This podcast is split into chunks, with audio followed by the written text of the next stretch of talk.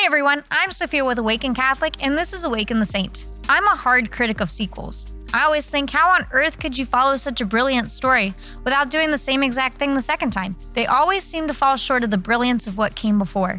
Unfortunately, that's the exact criticism St. Polycarp faced as a second generation Christian. Polycarp didn't get to sit at the feet of Jesus, but he did sit at the feet of the Apostle John the Evangelist. He heard countless teachings from the apostle who was an eyewitness to Christ, basically being the guinea pig on how to pass along the faith.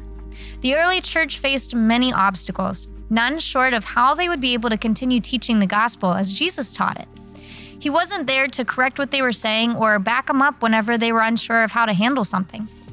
From the beginning of his ministry life, Polycarp held on to one single ideal.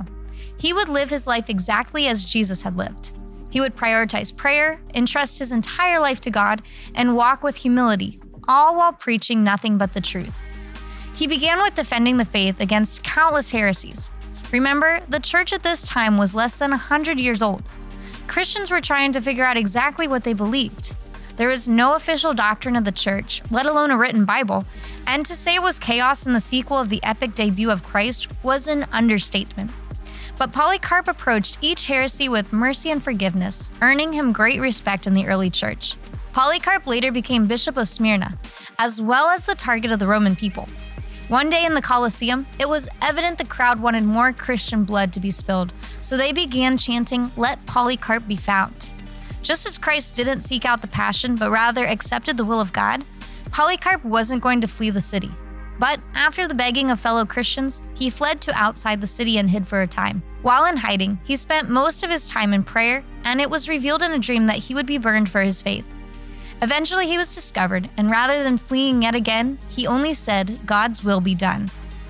Calmly going with his captors, he was imprisoned in the Colosseum, where he was given one final chance to denounce Christ. After it was evident he wouldn't be doing so, they burned him at the stake, or at least they tried to.